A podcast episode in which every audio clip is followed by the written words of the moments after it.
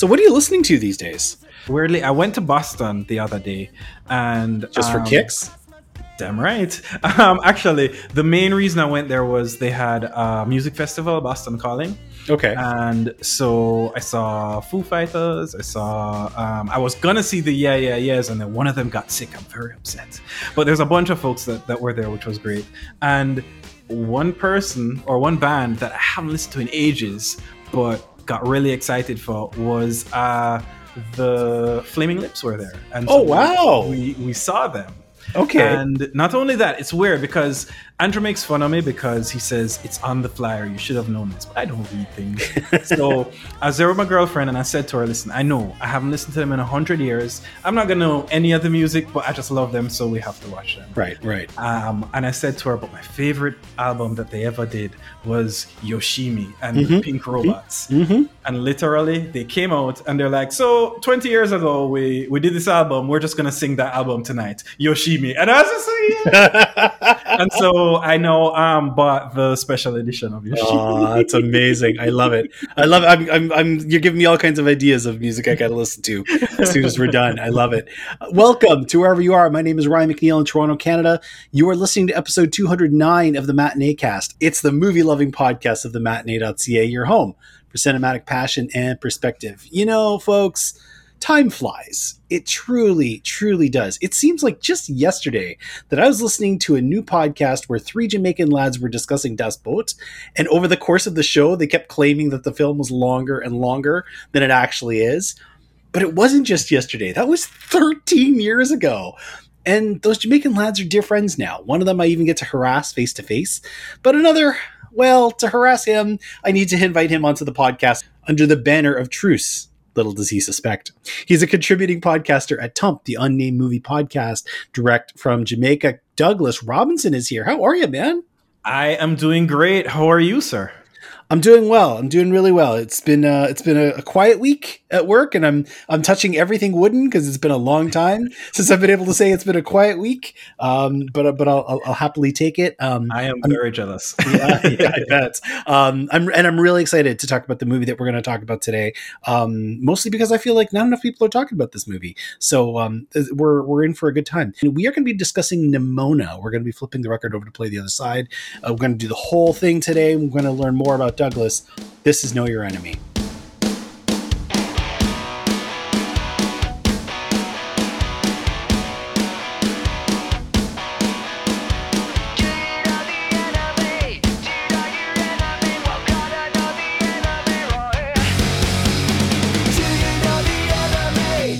So Douglas first appeared on episode 167. We talked about Arrival. We learned on that episode that the first movie he ever saw in the theater was Beetlejuice. The last movie he'd seen at the time was Grosse Pointe Blank. The worst film he'd seen at the time was The Butcher Boy. His unseen classic or essential was It's a Wonderful Life, and the film he wished he made is The Fall. On episode 193, Douglas returned to talk about the Cloverfield Paradox, another Netflix movie besides the one we're going to talk about today. We learned the film that everybody else hates that he digs is Casanova. The film everybody else likes that he does not is WALL-E. The last movie to make him cry was Dad. In the movie of his life, he's going to be played by Domhnall Gleeson, and the movie he was watching next was Ocean's 12. Finally, last summer, Douglas returned on episode 288. We discussed the unbearable weight of massive talent, and we learned that the film that made his love of cinema turn a corner is Lars von Trier's Antichrist. His first date movie is Across the Universe. His sick day movie is A Knight's Tale. The last film to leave him speechless was uh, the live capture Disney um, presentation of Hamilton.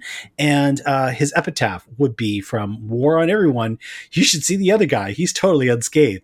So it's time for round four. Douglas Robinson.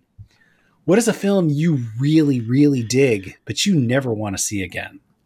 So this is a tricky uh, question for me because, as you said before, I watch Lars von Trier movies. Right. So you know, For fun. there's a lot Yeah. of them. but the one I picked for this question or to answer this question is a French film, um, Custody, directed by Xavier Legrand, um, and starring amongst many uh, Denis Menochet, who you may know as the farmer in Inglor- Inglourious Basterds. Oh, him. Okay. All right. Yeah. Uh, Um, I haven't even heard of this movie. Tell me about it. It came out in 2017. It is about a custody battle, right? Um, it's about two parents who are separated, um, and they are in the middle of a battle battle for their children, and things go awry, shall we say? Um, it's clearly not an amicable split. And um, I mean, we're talking about a, a, man here looking to to get custody of his children. So it ends in a very violent way and perhaps an unexpected way. Uh, but it is a great movie. But man, um, I don't think I want to watch that one again. it's interesting because one of the questions I asked you last time was what was one of the films that made you love a film turn a corner. And one of the corners that I turned was when I got deeper and deeper into international film. And, you know, we're talking about like everybody kind of has that gateway international film experience, whether it's something like Amelie or Life is Beautiful or, you know, even Eight and a Half in some cases. Then you start to realize there are other countries that tell other stories. And that was kind of my turn a corner moment was when I started to go to the films of um, Spain or um, Brazil, or um, certainly when I started to go to the films of Iran. And this movie gives me just this, like, just reading over it, listening to you and reading it, it gives me just the slightest hint of a separation. But if a separation was actually like not the the beautiful way of um, you know Iranian cinema, but was actually the, a much more dark and violent approach um, that this French film has. Yeah, yeah, yeah. I could see that. I could see that. I mean, and and it is this movie is beautiful. Um, as we like to say on our little podcast, both or maybe all teams played hard. but boy, um, it just it takes you to a place that maybe you don't want to go to, right? Like just emotionally. So it's it's it's a difficult watch, but a great movie. I find that you know I, I don't know if I've mentioned this on this show or not, but I, I find that that's one of the interesting th- things about film is that it can take you somewhere in a safe way. You know what I'm saying? It's it's like you know when you hear people talk about in terms of like therapy or even in terms of like relationships. This is a safe space. You know, you can experience uh, darkness. You can experience uh, sadness. You can experience. I mean, you can experience joy. You can experience like full madcap foolishness, but in a safe way. And that that kind of it sounds like that's what this film does. It takes you somewhere very very disturbing uh, in the end, but in a way that you, it's like you know you may never want to go back there, but you're okay being there for two hours all right. I mean, this is kind of a, a, similar question, you know, considering where we're we're talking about here with custody. But Douglas Robinson, what is a film that genuinely freaks you out? This one was a hard one. Uh, I had to really think about it. And do you scare easy? I don't scare easy. So weirdly i could tell you that the first time and this is a this was a potential answer to the question but i realized it really isn't. The first time i ever felt scared by a film um, or at least from a jump scare yep. was in the sixth sense bruce willis and haley joel osment. Oh yeah. A scene where he has the sheets up and he's built himself a little tent inside a room and yep. I can't remember exactly what happens. It's been a while. But sick little Mischa Barton with her with her mouthful of vomit. yes, that freaked um, out everybody, man. Oh yeah. my goodness, that was the first time ever, and it was a perfect um, watching experience because I didn't actually watch it at the theater. I watched it with friends in somebody's basement in full darkness perfect. with all of us just on the edge of our seats, and Amazing. so that was the first time. Like I actually screamed out loud, and I was like, but I what? think um, my answer for you know what genuinely freaked me out, uh, maybe have you ever watched Titane? Yeah, I love Titane. I love Titane too, but um, wow, there are some things in this movie that are uh, visually amazing, visually pretty in their own kind of way, but really freak you out. I mean, just as an example uh, for your listeners, um, in this movie, a lady copulates with a motor vehicle, and that is so weird, so unsettling. Yep. Yes, it is. yes, it is. And like the vehicle actually like summons her from two rooms over. Yes, uh, brace yourself in, in something else that may frighten you. That was my favorite film of that year. Um, but um, I feel like it might have been on my list as well. I can't remember, yeah. but it's quite possible. I love yeah. that movie. um, but I, and I one of the reasons why is because it is so many things all at once. You know, there are times there are times where it's funny. There are times where it's it's dark. There are times where it is very violent.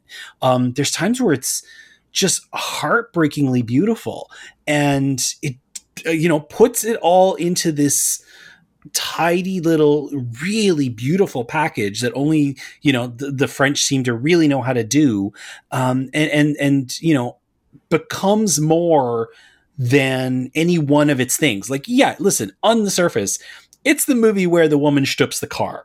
But at the same time, it is not about a woman shtupping a car. You know, it's it's it's the movie where the little girl develops a relationship with automobiles, but it is also not about a girl developing a relationship with automobiles. It, it's it's and yeah, there, there are moments in there where they probably would really, really freak me out.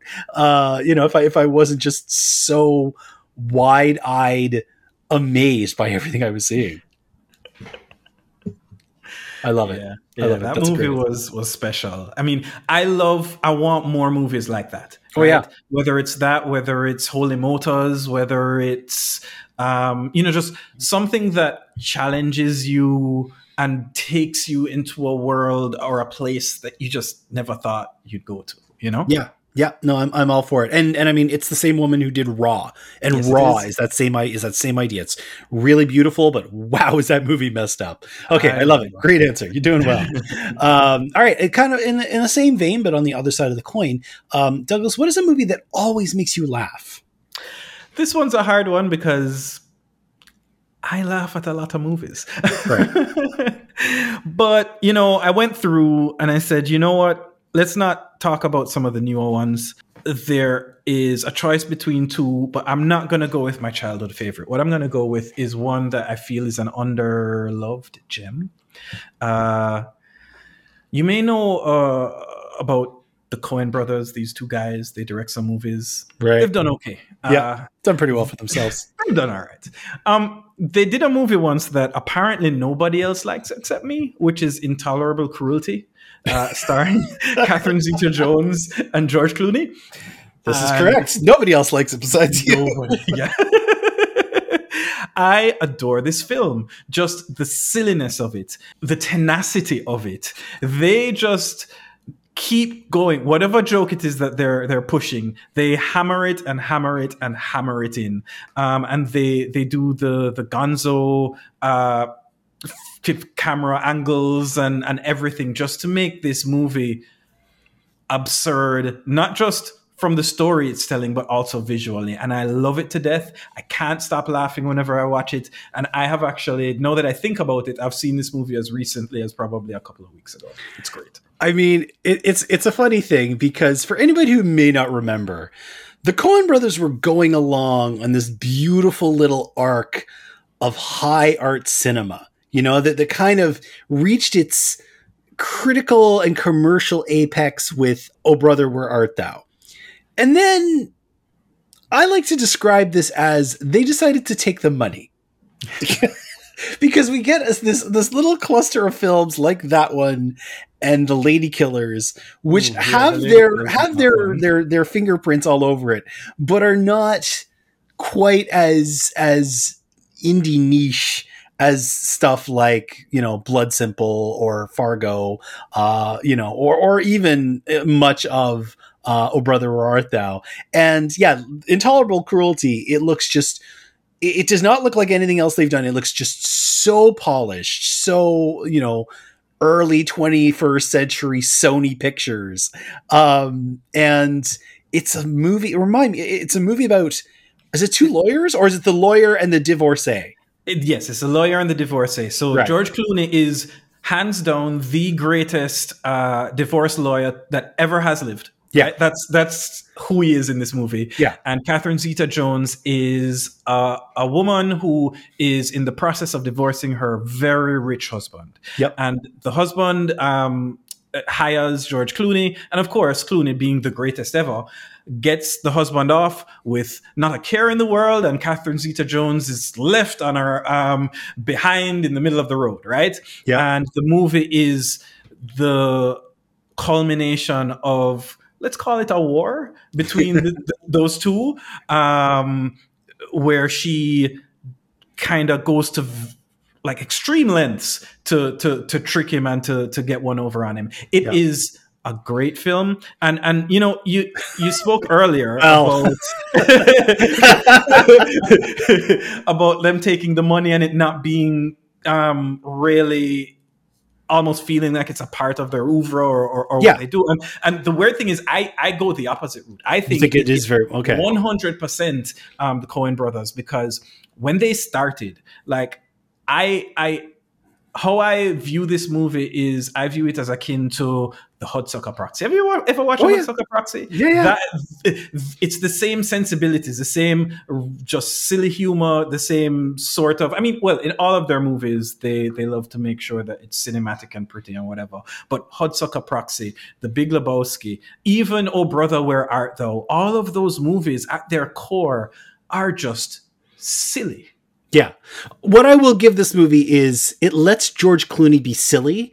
And that is a man that is just really gifted at being a very handsome dork. Like I think I think about the way he runs. Like he runs like with all limbs being very, very rubbery, you know? Um there's a moment where he's like zigzagging like a football player, American football, through through through a series of blocks to get to an elevator. He's he's constantly he's got this fascination with his teeth.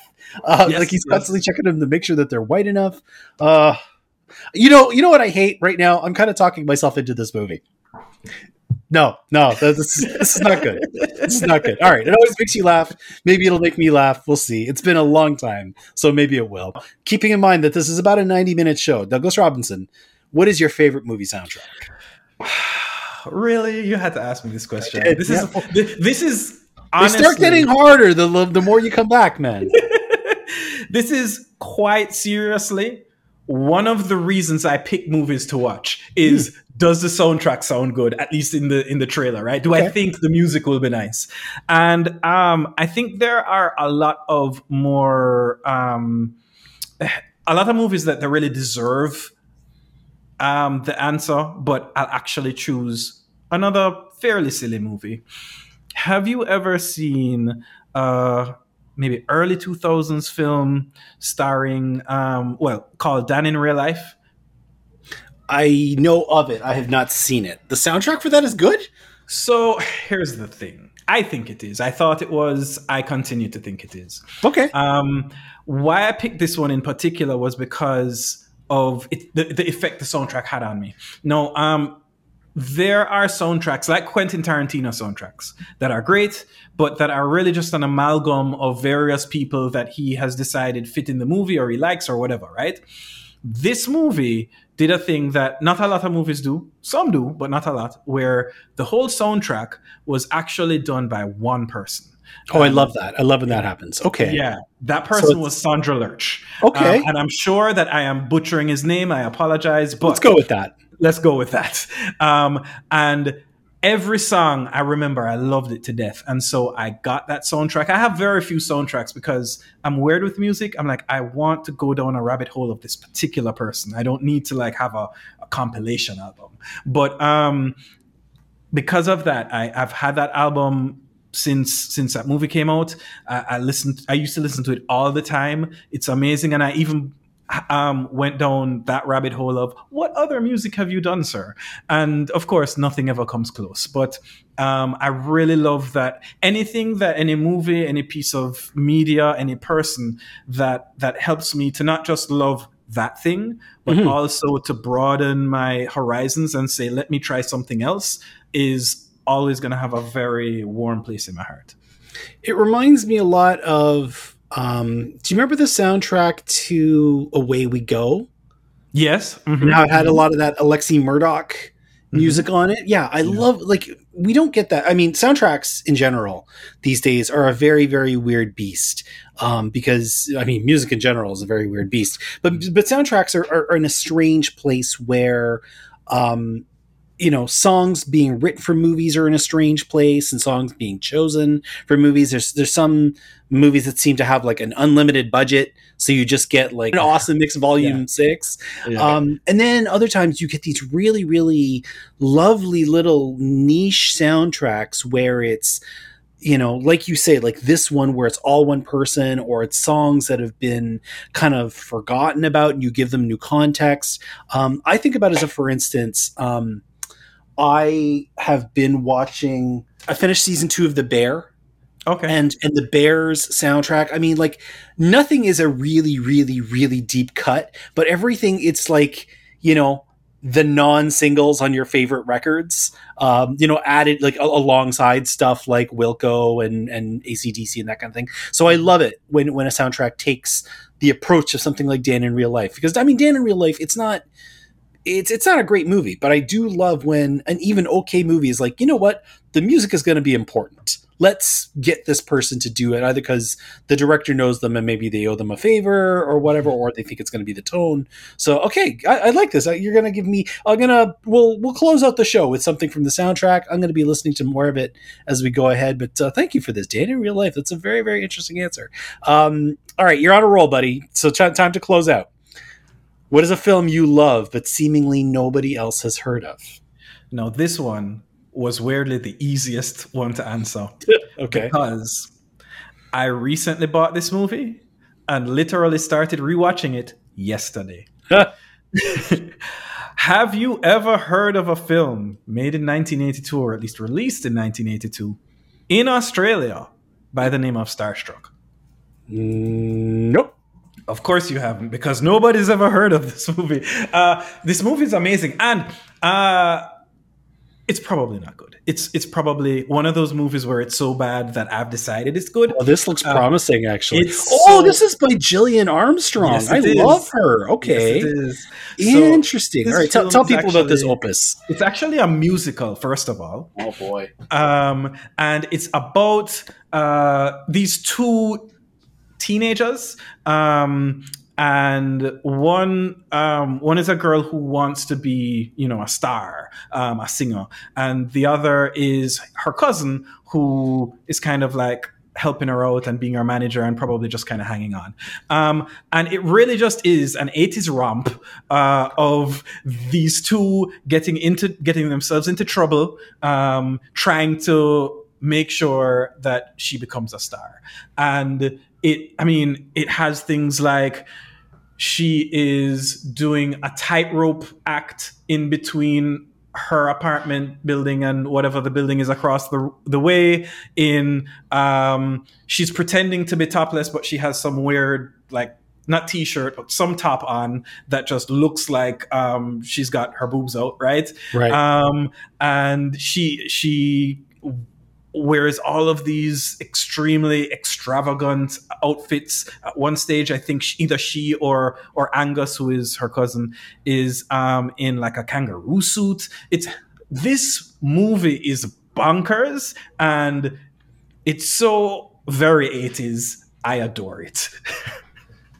So the funny thing is, the lead actor Joey Kennedy, Mhm. she was actually in an Australian film that would probably be my answer to this question, which was a, a an early aughts silent film from Australia called Doctor Plonk, which nobody has seen. Um, but she was in it apparently. Gillian Armstrong, um, she has done films like the 90s version of Little Women. She did My Brilliant Career. I think the last thing she was really known for was Charlotte Gray um, with um, with Cate Blanchett. She did Oscar and Lucinda, which is a gorgeous movie, also with Cate Blanchett. But yeah, Starstruck. I mean, uh, it's it's funny because it's just I, I bet it's it's probably of higher prominence if we were. Oh, she did Death Defying Acts too. I saw that at TIFF. That's a that's a strange Houdini uh, biopic Oh, with wow. Guy Pearce and um, Catherine Zeta-Jones again. Um, yeah, Starstruck. I mean, it's it's it's amazing because I bet if we were just like a little bit older, we would probably like know Starstruck a little bit more. But over time, it's because just, I mean, technically, this was um, released a year before I was born, right? Yeah.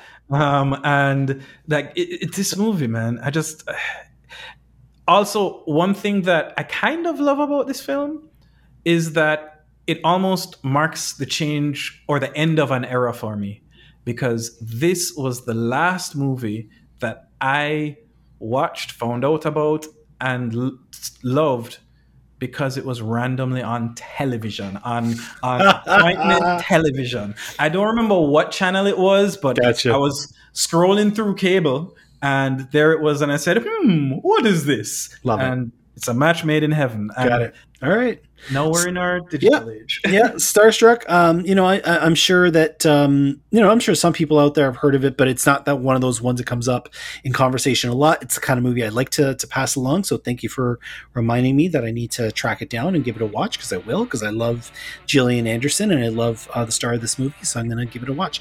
We have another movie to talk about today, though, and I'm really really excited. Um, if you haven't seen the movie that we're talking about, um, I know people sometimes they'll skip if they haven't seen the the main uh, feature, but it's uh, it's right there in your in your internet box. You can go onto uh, is it do we call him Joe Netflix, Frank Netflix? What do we call him? I think it's just a revolving set of names, but we can we can go with Joe too. Joe, Net, Joe Netflix. You go to the you go to the service provided by Joe Netflix and look up Nimona because that's what we're going to talk about. The new slang. It's Nimona. Right after this.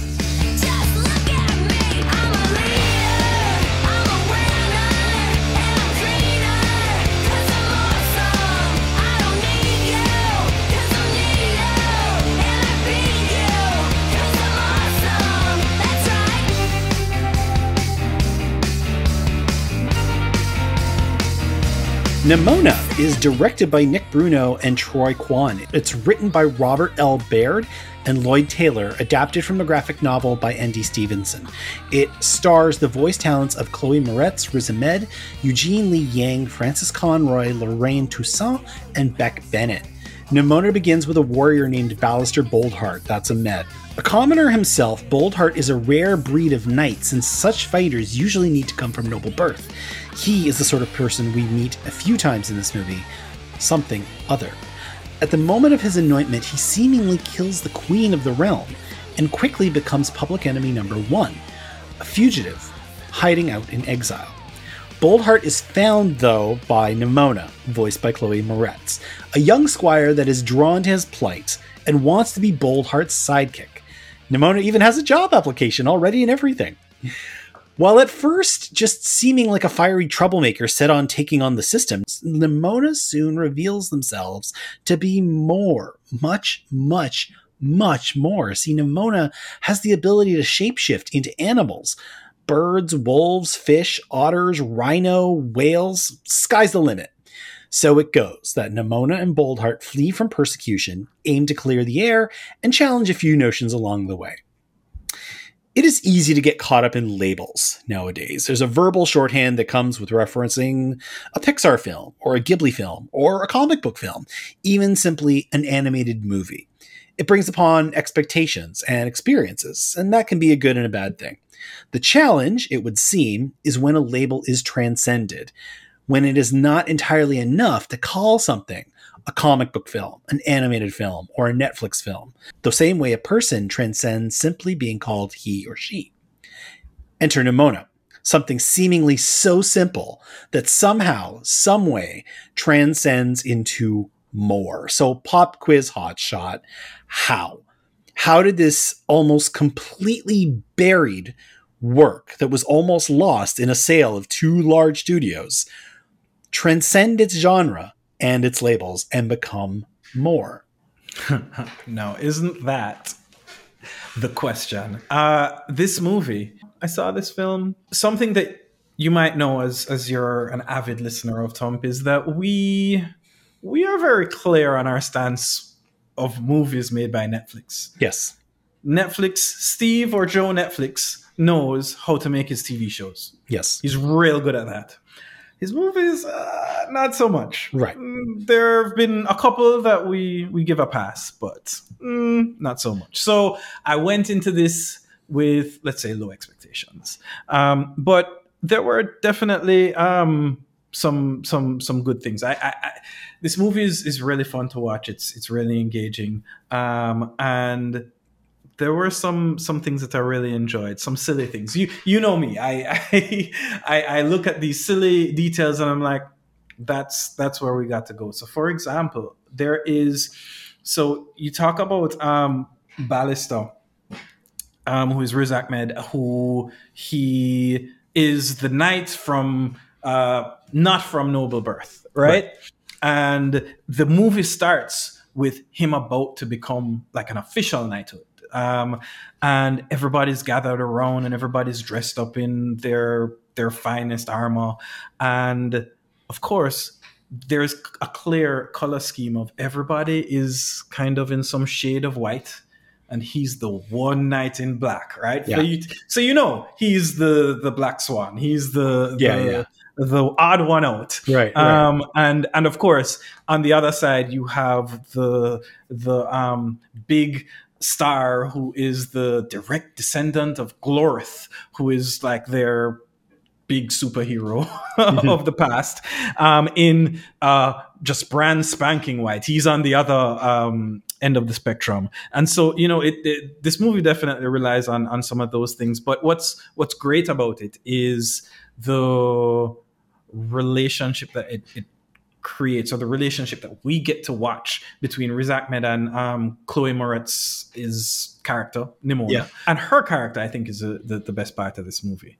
Um, how she goes from being she is damaged she is and she shows that right she she puts her her um self forward um and like you know she is silly as well. She is funny. She is ev- all of the, the the gamut of, of of these things. And you you just enjoy watching her and enjoy her saying i will support you and i know that eventually i'll get to um you know kill some people or i'll Yeah. get to smack them over the head. Wait no no smacking? No, no hurting? What? Yeah. um and, and she does it with this great comedic style it, that really is the best part of this movie which to be fair if she's the name character she better be right yeah. I think how, for me, this movie transcends is something I come back to. You know, we- we're both people who who watch the sports, yes and the great athletes, they make shit look so easy. You know, like they make some things that are really physically hard look like it's as simple as taking out the garbage. Whether it's, you know, hitting a long shot, hitting shots repeatedly, you know, even just running. Like, I don't know about you, but I can't run. You know, I've tried over my life several times. I can't, you know, I can run if I'm being chased. And like I can I can sprint till I catch a bus. But, you know, jogging is just not the way this body is built. You know, but so this so that's the thing, like athletes just make running for a great amount of time seem effortless. And that is what Nimona does. This Nimona is very, very much, and we will come back to it over and over again. It is very, very much this framing of a tale of um, identity, of what it is like to be queer in the 21st century, of what it is like to be other in the 21st century. And it tells its story and it conveys its beautiful message without seeming like it's trying to do it. Like you said, like there are a lot of really just dorky slapstick funny things in this movie on all sides. Like anytime Nimona starts talking, just shut up and listen because you got to keep up with with with Nimona.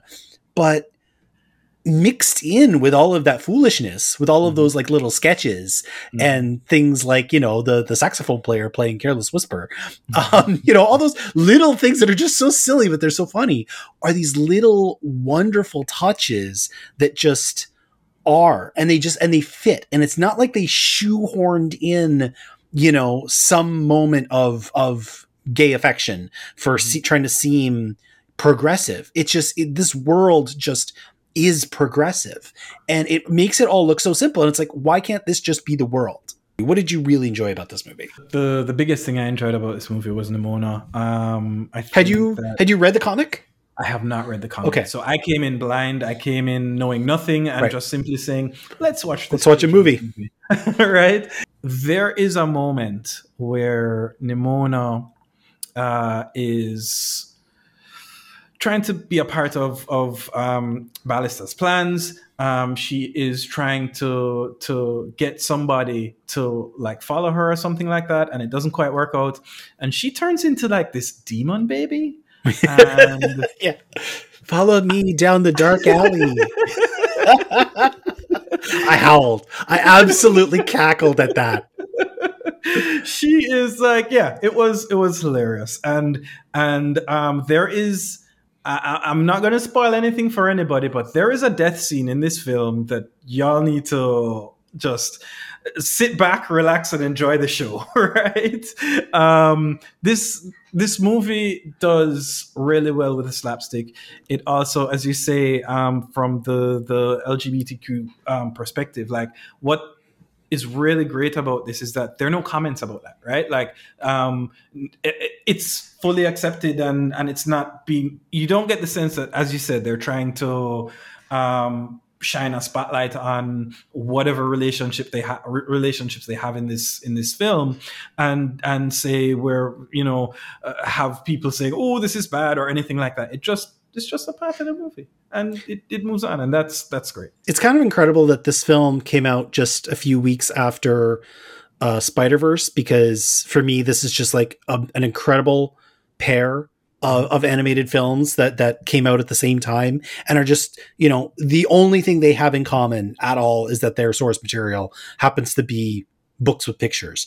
Um, other than that, they could not be more different. But both of them are um visually stunning like we haven't even got into like the actual artwork of this movie which is just simple and yet glorious um and very much about you know the idea of carving your own path and and being who you want to be. One of the things that's actually interesting is this film differs from the graphic novel. Like i got to a certain point i'm like okay i remember a lot of this. It's like oh i don't remember this part. And I, I did a quick like pause and skim. I'm like, okay, yeah, we're we're we're we're going off in another direction.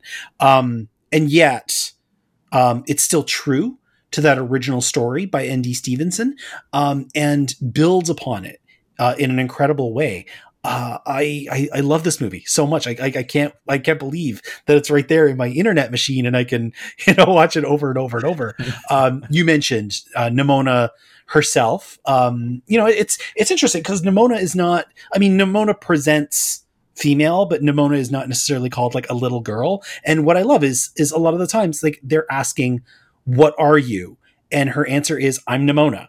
You know, like, Yeah. are you a are you a werewolf? Are you a mo-? like? She actually she really um, gets her back up, understandably so. Anytime she's Mhm. called a monster, Mhm. um, you know, are you a shapeshifter? What? and she- her answer is just, I'm Nimona, and and I love that little shorthand of question of call and answer um, as the core of this movie, and the way Chloe Moretz um, is able to tap into both the bouncy, crazy bloodthirstiness of this would-be squire, and also just the bittersweet, damaged story that she comes from.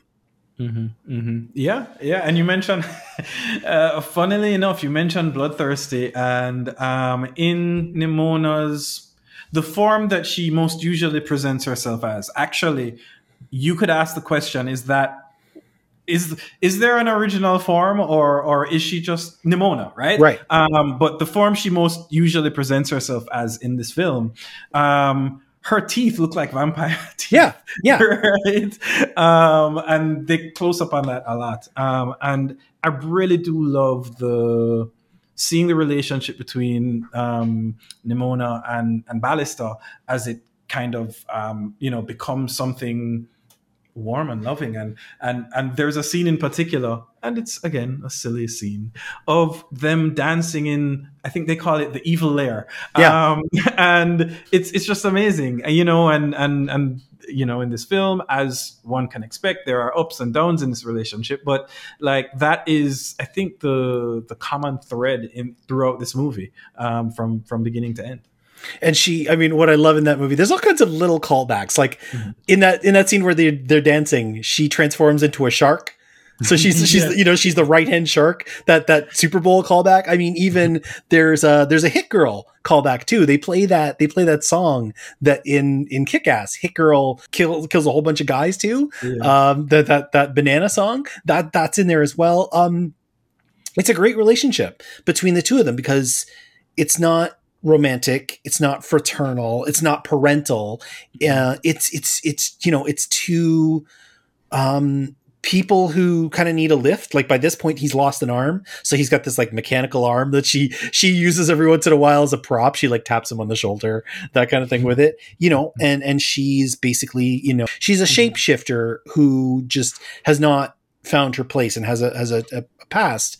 And you know they're just they're two people who happen to find themselves Mhm. on the same train on the same journey of, of life Yeah, yeah, of course. And then there, the you know, back to what we were talking about a little bit earlier, even you know, uh, about who am I? I am Nimona.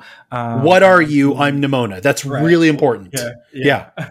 and and and you know, feeling like other, like even things like there are times when so we are in a world where um, the world presented to us is essentially very small, right? You have a city that is walled in of itself and um, says, you know what, don't go anywhere else. Don't go outside the wall because outside the wall there are monsters or Yep. there are mysteries that that you don't want to see. And at one point, um, Nimona even says, like, what if there's nothing out there? Who who is saying these things about Mhm. all these monsters? Mhm. um, and even when she says it you can when nimona says it you can see um, you can hear that there is like a sense of truth or knowing like nimona's just like no i know there's nothing else out Yeah. there there's nothing scary why, why are you guys worried you know I mean, and that that get that cuts to one of the cores of this movie. One of the things that really makes this movie special, and I and one of the things I I really hope a lot of people see this movie, and not just the people who this movie is for, but the people who this movie is not for. Um, there's a point late, so we we get uh, you know without getting into detail about what is actually happening. There is a a, a, a conflict that's escalating. Uh, you know, at at the um, at the climax of this movie. And at one point, somebody of prominence asks aloud, But what if we're wrong? You know, and that's the thing that I think a lot of people who would look down upon the Nimonas of the world and build up the walls around their cities don't ask themselves enough or don't ask the others around them in their circle enough and you know and I'll, and I'll count myself in this you know on on the side that I am you know but what if we're wrong? Like you know that that that moment of admitting we think we know what we're doing and we think we're on the right side of this but is it possible that we're not? You know it's that is said aloud. It is said just matter of factly. It's not some grand moment. It's just really really simply stated.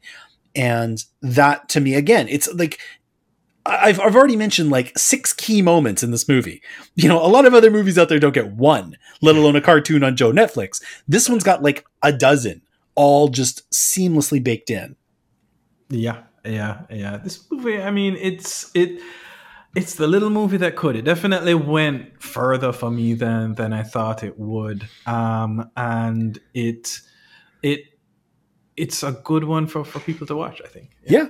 Um you know we haven't talked too much about the look of this movie. Uh, Mhm. you know whenever you get a um, you know an animated film these days they all kind of have that same veneer to them you know the, that that that rendering of where we are in um, in graphics. This one i really love because it's got this kind of lovely marriage of 2d and 3d like the characters almost look like they're they're made out of paper.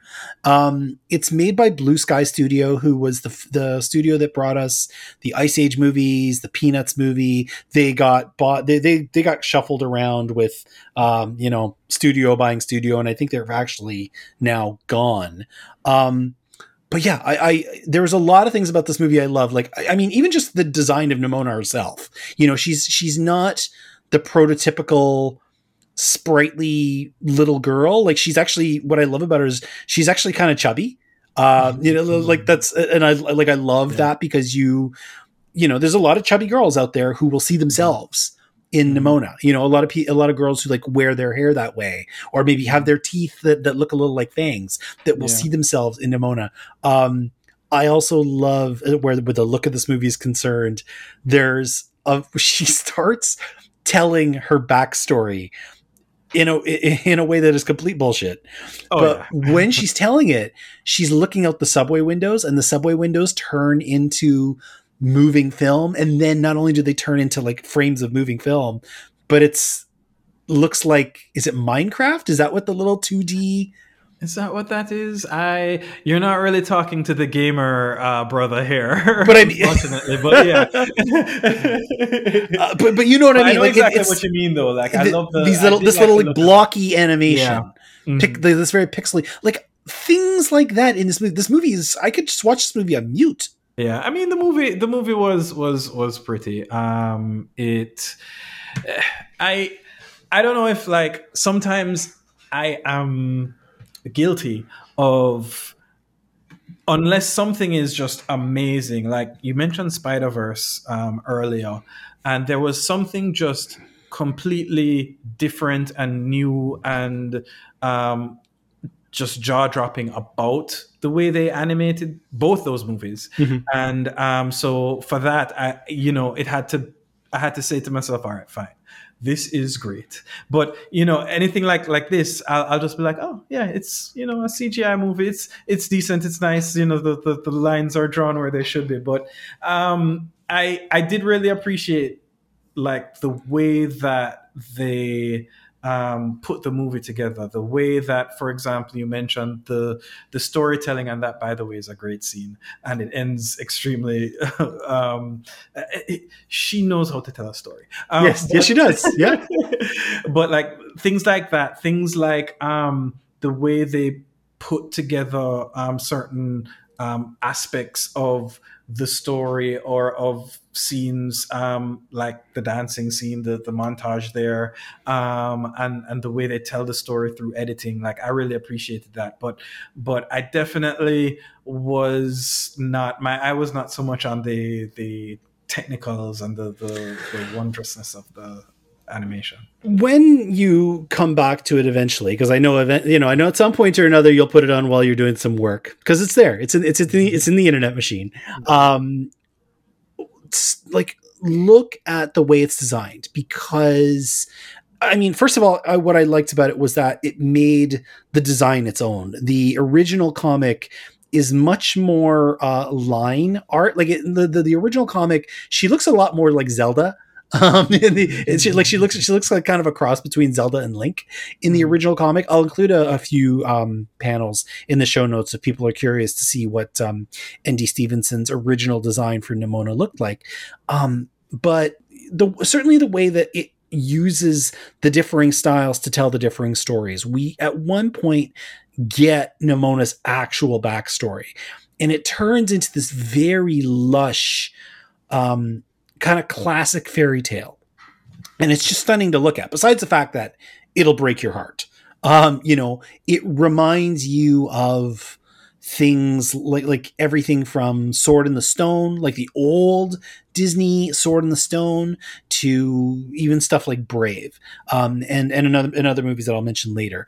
Um, you know, the way the in the climax of this movie, um, there is there is a, a situation to be dealt with. We, we, we will call it.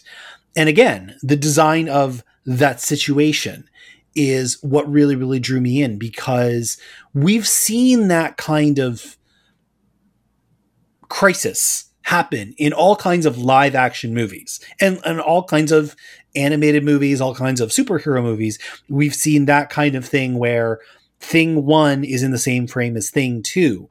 And when you look at it in this movie, I'm like, I don't think I've ever seen thing two designed that way. Number one. And number two, I really love the way that encapsulates a lot of what we've built up to in this point. Like it's a really lovely visual metaphor to say nothing of the fact that the actual payoff, and I am earning awards for how I am dancing around plot, plot points right now. The actual payoff of the crisis is one of the most elegant visual metaphors you will ever see. Um, you know, in in a moment like this, um, it's it's stunning. It's like it, it's it's heartbreaking. It's inspiring. It's just so wonderfully put together. When it doesn't have to, like this could have all just been, you know, render render render slapdash but it's you can see the more you go back to it and the more you look at these moments and how they all fit together it's really beautiful artwork as you say in the in the end some of those um forms some of those um things that we see yeah are quite pretty. What we have at the center of this movie is you know a quest for one's place in the world. Mhm. and this very much is where its subtext of you know being a queer movie becomes text. I'm reminded of a few weeks ago when uh the pride parade was happening in toronto. Mhm. and my niece is dating a queer boy. Mhm. and he's from a small town in ontario. They you know he doesn't come he comes downtown to see us but he doesn't come downtown to like hang out. And he came downtown for the pride parade. Now i was actually kind of worried because that's uh like a lot of humanity all in one place right? It can get a little overwhelming. Yeah. And the kid was just overwhelmed by finding his place by people not staring at him by people not asking him questions. You know just having a, a spot where all of a sudden he's like this is where i fit right? Nimona goes through this. Nimona we watch the same sort of thing where she tries being a bird and the other birds don't accept her and she tries being a fish and the other fish don't accept her and and, and, and uh, you know and that's the thing is that's her in a nutshell. Like when she's wandering along she you know she doesn't look like the other girls and she certainly doesn't look like the other boys and that's where what are you i'm nimona comes in.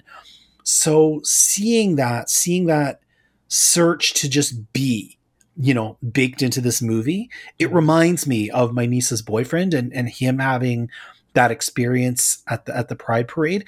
Um you know a, a, a, th- a little like a throwaway touch that's in this movie that i think is beautiful is there's a moment where nimona they're, they're just sitting around playing games and eating pizza Yeah. and nimona breathes fire oh yeah right? Um, Boldheart is like, you can do that. She goes, yeah, and she's like ready for him to ask, what does she call it? He small-minded questions. She's ready for a small-minded question, and any one of us who has been drawn into a workplace lunchroom question about queer politics these mm-hmm. days mm-hmm. understands the concept of a small-minded question. But he's just, he goes, "You can do that," and she says, "Yeah," and he goes, "Cool," and just on he goes. That's the that's this movie. You know th- that is how this movie is approaching identity. Is you're not going to fit with the other birds, and you're not going to fit with the other fish, but you're going to eventually find somebody who stops asking the small-minded question and just accepts the answer of "I'm Nimona." It's it's beautiful. That's true. There, that is really um, a big, a big thing from this movie. But this movie just uh, overall hits all the the points it needs to hit. It it entertains. It engages you. It creates the everything that you said about you know identity about about. I'm just speechless right now. That's what I'm saying. Like, it's it's deceptive in that way Yeah. because it's on the, on the one hand it just seems so simple. It just seems like a slappy little cartoon Mhm. about a squire that can change forms, Mhm. right? Like that, that's the thing. It's just the more you think about it, the more these things start to spark out at you. Like that's the same way that I was saying. The more you look at it, the more you're going to pick up on Yeah. design and visual metaphor. Mm-hmm. Um, yeah, I, I really, I really, really hope that as the year goes on, people find this movie and people come to this movie. Um, you know, as, as I've touched on once or twice, it kind of got lost in the shuffle. So I'm just even happy that it's been released because it could have been one of those ones that was just lost to time.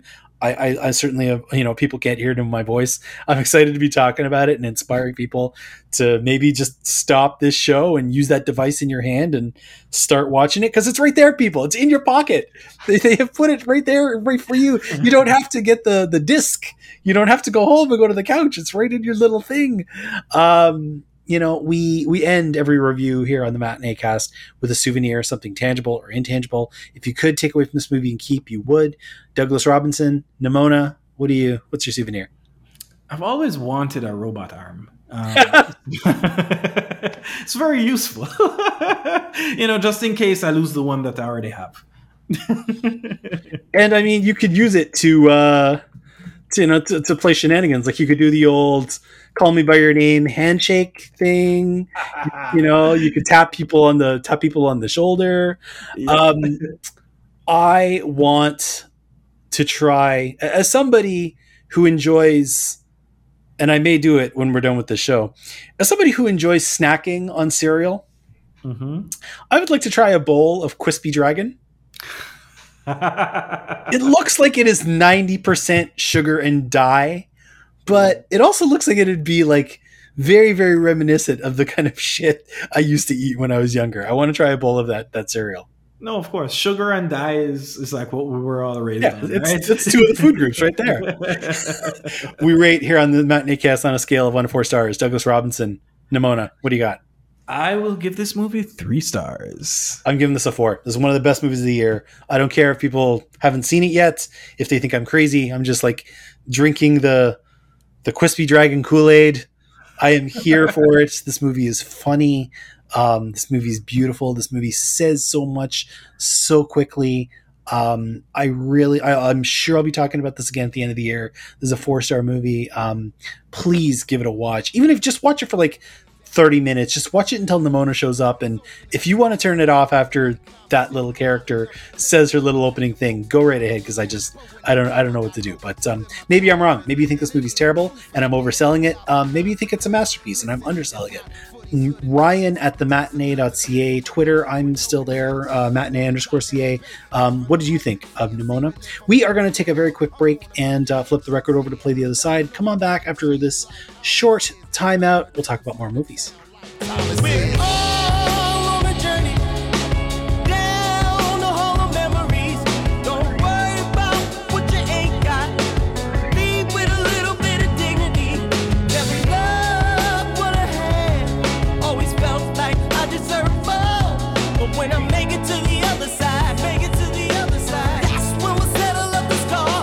We're back. It's Matinee Cast 309, actual 309, genuine 309. It's the other side. He's Douglas Robinson. I'm Ryan McNeil. We've been talking about Nimona. Um, this is the point of the show where we talk about um, other films that you could watch uh, after the uh, the main feature, um, further viewing, further reading. Uh, Douglas Robinson, why don't you get us started? Where did your brain go after we uh, finished with Nimona as a film that you think would make a good companion piece? Well, listen, Nimona is a movie uh, about many things, but at its core, it's a movie about a knight from humble be- Oh beginnings. no. So, how could I not think of A Knight's Tale? Why did I not see that coming? I walked right into it. You put the man at the top of the key. He just completely blocked me. Pick and roll, two points. Lord. Oh, I mean, we, we've spoken about this movie before, but this movie is amazing. Heath Ledger, uh, um, uh, it, this movie is perfect, um, and that's all I have to say about it. You know, it's funny because you mentioned earlier, you know, the time when we used to watch movies because they happened to be on. yeah, And when I was younger, this was a movie that was on a lot. Like this movie was on TBS almost every night.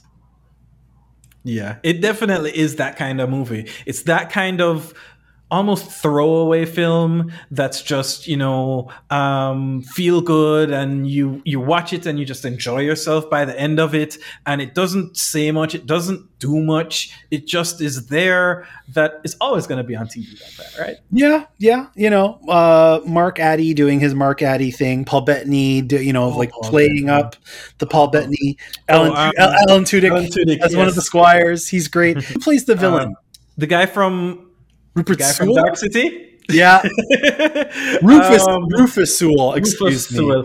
yeah yeah it's it's wonderful and i mean that's another food that, that's a movie that uses its soundtrack really really well because you know it, it's set in it uses 70s music because it's like, Mhm. well, it's set in the 70s, just not the 1970s. So we're doing, we're okay. I'm like, all right, fine. I mean, there's a David Bowie um, track in there. There's a whole yeah, there's a whole dance number. It's Yeah, great. yeah. It's fantastic. Yeah, you could do you could do much worse than a Knight's Tale. But I mean, that's that's the thing. Like in some ways, Nimona is a Knight's Tale, and, and in many ways, it's like it takes that and it goes.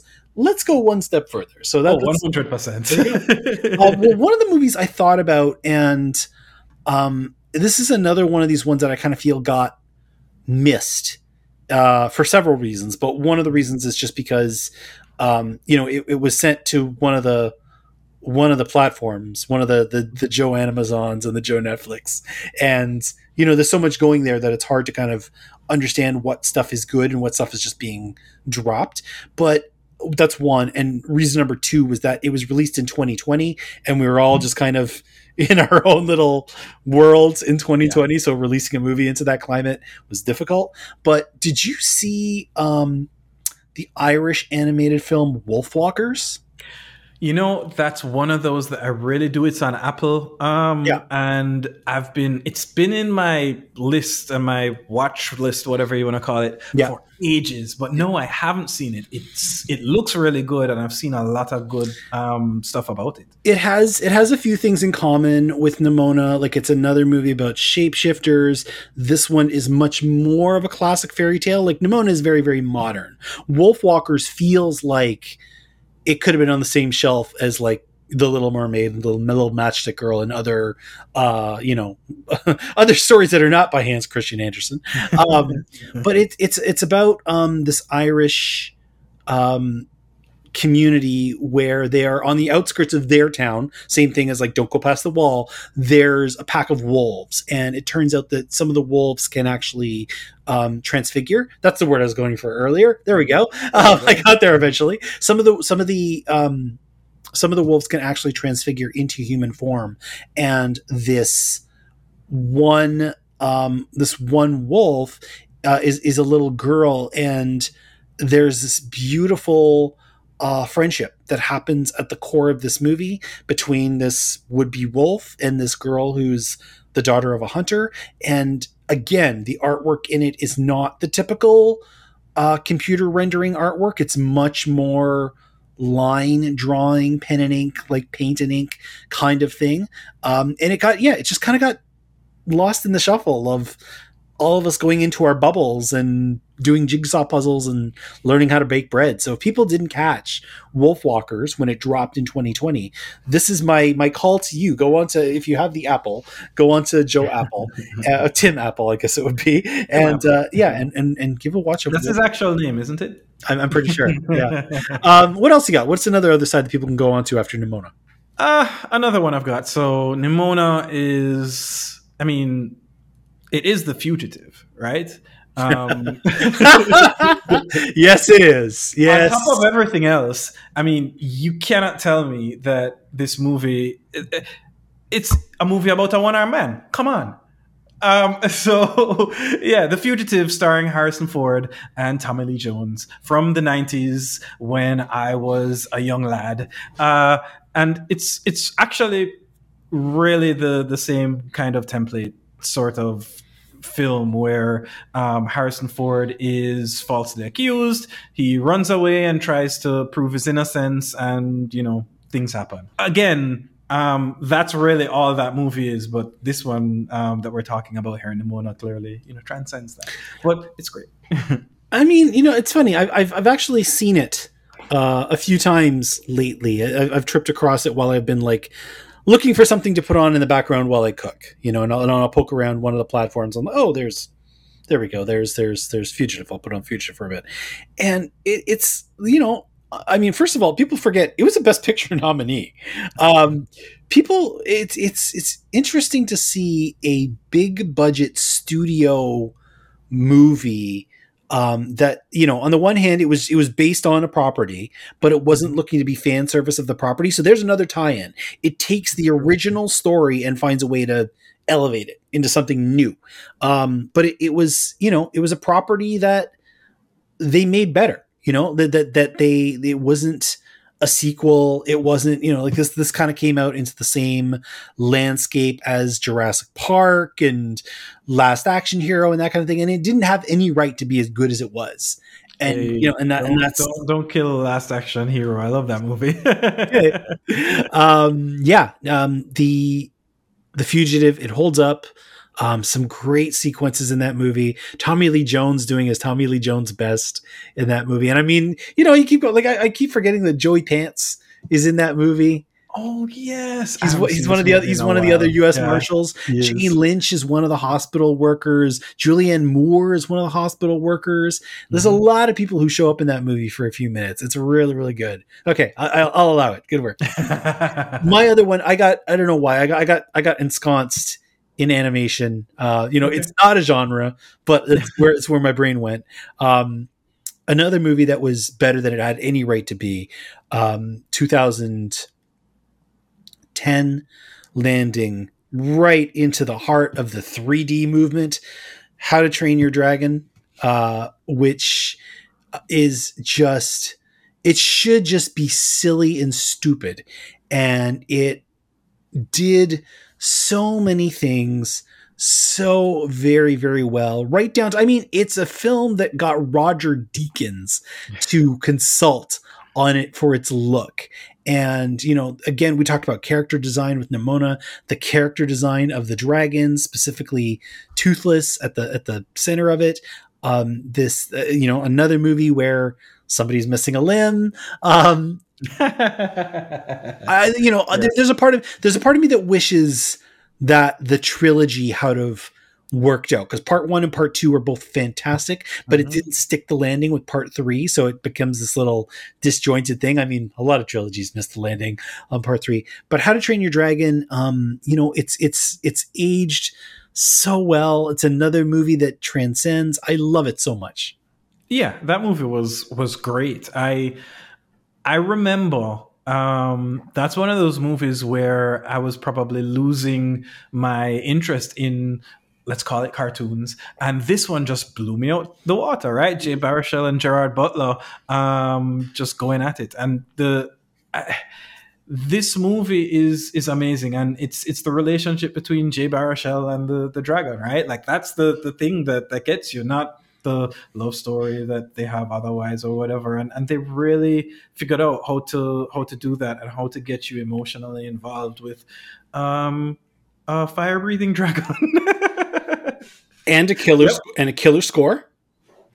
yeah yeah The score on that movie is fantastic. We didn't actually talk about the soundtrack of Nimona, but the soundtrack of Nimona I really love because it was this great mixtape Mhm. of of all this like power punk, you know, Mhm. stuff like the Donnas and you know that, that was that was on and metric that was all on this on this uh, soundtrack that I love.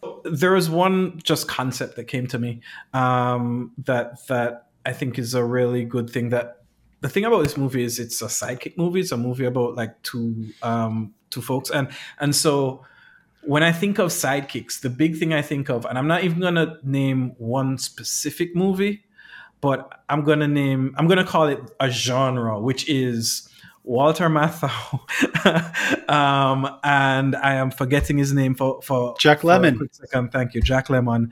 Um, the Odd Couple, the grumpy old men vibe of movies, and there were actually a few others that weren't within those. those Fortune two. Cookie. You ever seen Fortune Cookie? I haven't seen Fortune Cookie. No, That's a good that- one. That's a good one. That's okay. that's Billy Wilder. Oh, I love Billy Wilder. He's so great. But but all of those movies where they're just riffing off of each other. Yeah. Um and you know that that relationship between the two, the what they get up to, I mean, it's great. Yeah, no, I, I I'd love it. Like anytime you get like a, a buddy a buddy movie, you know, that's Mm-hmm. that's the thing. Like this is very much, you know, you could you could screen Nimona back to back with like Midnight Run, and it would work. You know, because because you get you get those kind of buddy moments. So yeah, no, I I, I totally watch this back to back with like The Odd Couple or um or Grumpy Old Men. Um, good call. Yeah, there we go. That is episode two hundred nine of the Matinee Cast. I'm really really thankful that Douglas Robinson was able to come by. Come on back Monday, July 31st. I don't know what we're going to be talking about just yet. We'll figure something out in between then and now. always open to suggestions, but um, end of the month, that's when we're going. Douglas, of course, can be found at Tump. I'm going to ask you what's up next, and I know, so please, people, listen to this episode. What do you got?